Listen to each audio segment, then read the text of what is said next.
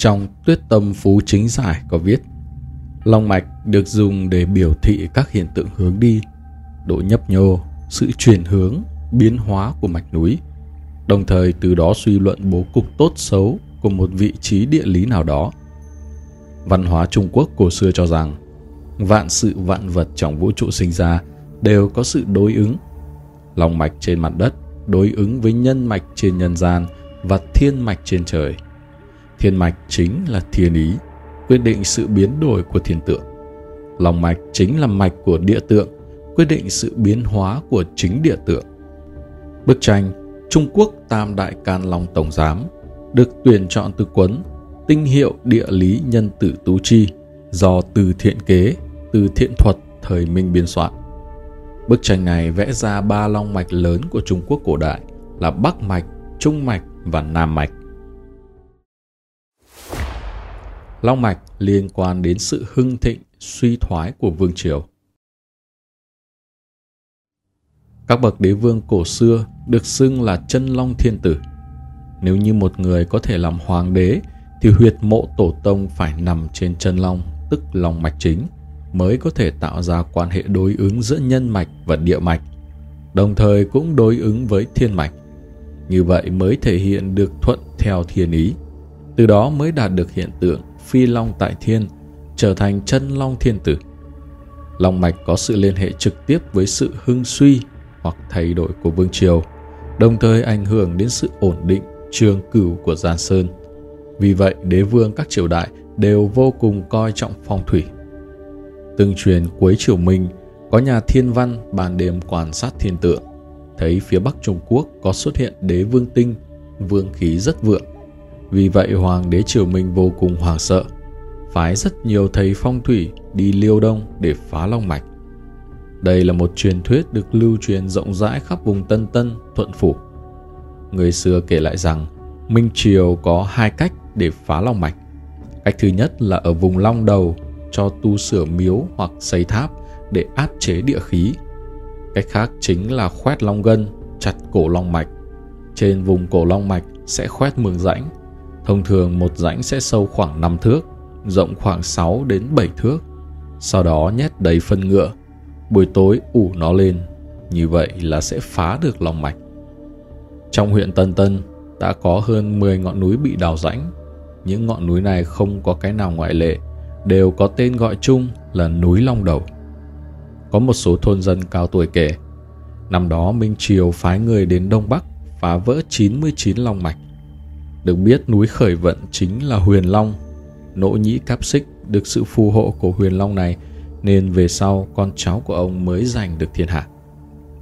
Năm 1644, Thanh Thế Tổ nhập quan, Hoàng đế Đại Thanh sau khi ở Bắc Kinh ổn định Giang Sơn vẫn không quên tổ tông.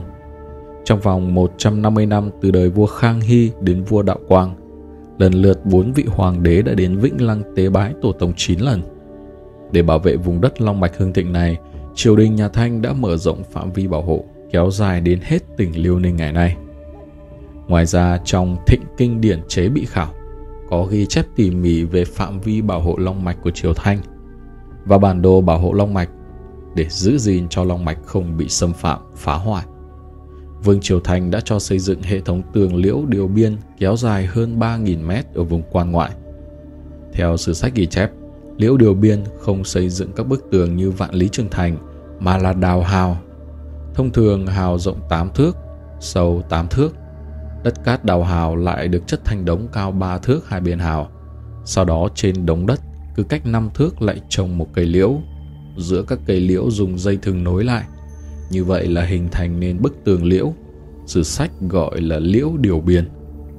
Trong vòng vây bảo hộ của liễu điều biên, triều đình nhà Thanh còn cử thêm quân lính hùng hậu cảnh giữ, không cho phép sản xuất hay khai phá quy mô lớn.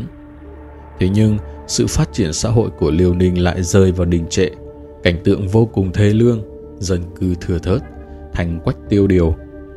Việc bảo vệ long mạch của nhà Thanh đã phạm phải điều gì hay chăng? Có lẽ là một sự trùng hợp Vốn dĩ hoàng đế các triều đại nhà Thanh sợ đào đứt long mạch nên ra sức cấm khai thác than đá ở Phú Thuận. Vậy mà khi quốc lực suy kiệt đã ra lệnh khai thác vào năm 1901. Chính vì thế mà 10 năm sau, Vương triều Đại Thanh vĩnh viễn lui khỏi vũ đại lịch sử. Trung Quốc có bao nhiêu long mạch? Mỗi vương triều đều có long mạch của riêng mình.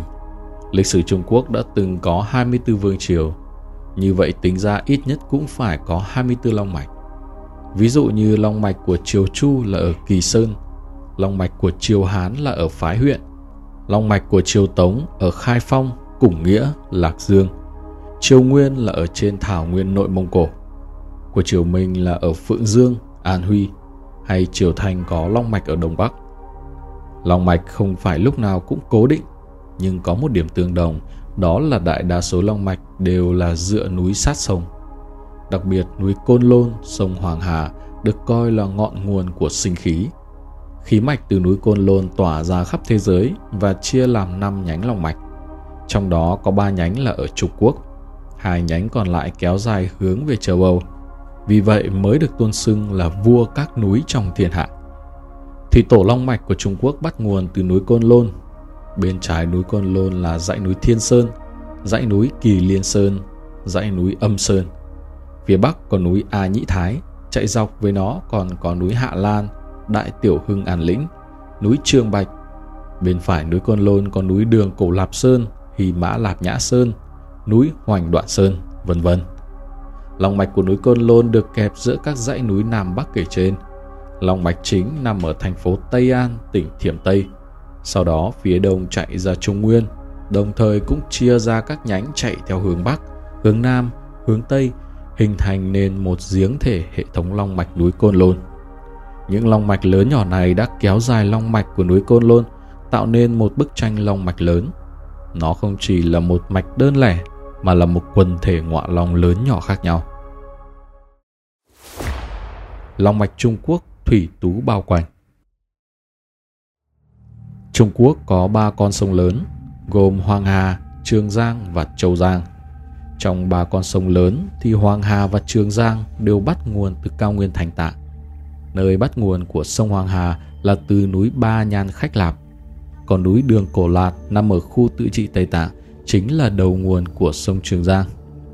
Hoàng Hà, Trường Giang và Châu Giang đều đổ về phía đông, lần lượt chảy vào biển Bột Hải, Đông Hải và Nam Hải. Hoàng Hà dài hơn 5.400 km, chảy qua Thanh Hải, Tứ Xuyên, Thiểm Tây tới Sơn Đông rồi đổ vào biển Bột Hải, chảy qua 9 tỉnh.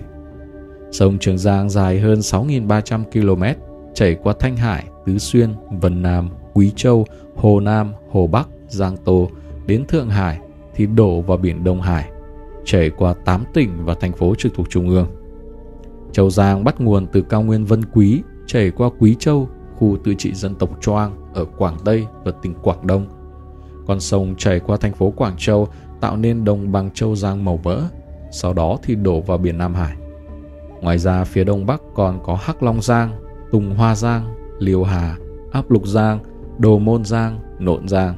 Tây Bắc có Tháp Lý Mộc Hà, Ngạch Nhĩ Tề Tư Hà, Nhã Lỗ Tạng Bố Giang, Lan Thương Giang, Nộ Giang. Vùng Đông Bộ có Duy Hà, Hải Hà và hơn 2.000 ao hồ tự nhiên. Ba con sông lớn chảy cùng hướng với Đại Long Mạch, cùng với ao hồ sông ngòi lớn nhỏ hình thành nên thế núi ôm nước bọc của Trung Hoa. Núi là tư thế của Long Mạch, nước là máu của Long Mạch. Long Mạch không thể tách rời núi và nước. Từ cổ đến nay, vùng đất núi ôm nước bọc là phong thủy bảo địa. Con người sống trong môi trường tự nhiên non xanh nước biếc, đó chính là một sự hưởng thụ hài hòa và vui vẻ. Đáng tiếc là mấy chục năm nay, việc ngăn sông để xây đập, phá núi để khai khoáng, lấp hồ để xây nhà đã khiến cho Đại Long Mạch vốn được dân tộc Trung Hoa bảo vệ hàng ngàn năm nay đã bị tổn hại nghiêm trọng. Vẫn là câu chuyện con người phải hòa hợp với tự nhiên. Euro 404 cho rằng nếu những hành động đi ngược lại với quy luật tự nhiên này của loài người vẫn cứ tiếp tục diễn ra, thì sự trừng phạt của tự nhiên có thể sẽ đến sớm và tàn khốc hơn chúng ta tưởng tượng. Giống như vương triều nhà Thanh vĩnh viễn sụp đổ. Nếu các bạn đồng quan điểm với chúng mình hay có ý kiến nào khác, hãy chia sẻ ở phía dưới phần bình luận. Chúng ta sẽ tiếp tục trao đổi. Còn bây giờ, xin chào và hẹn gặp lại các bạn trong video ngày mai.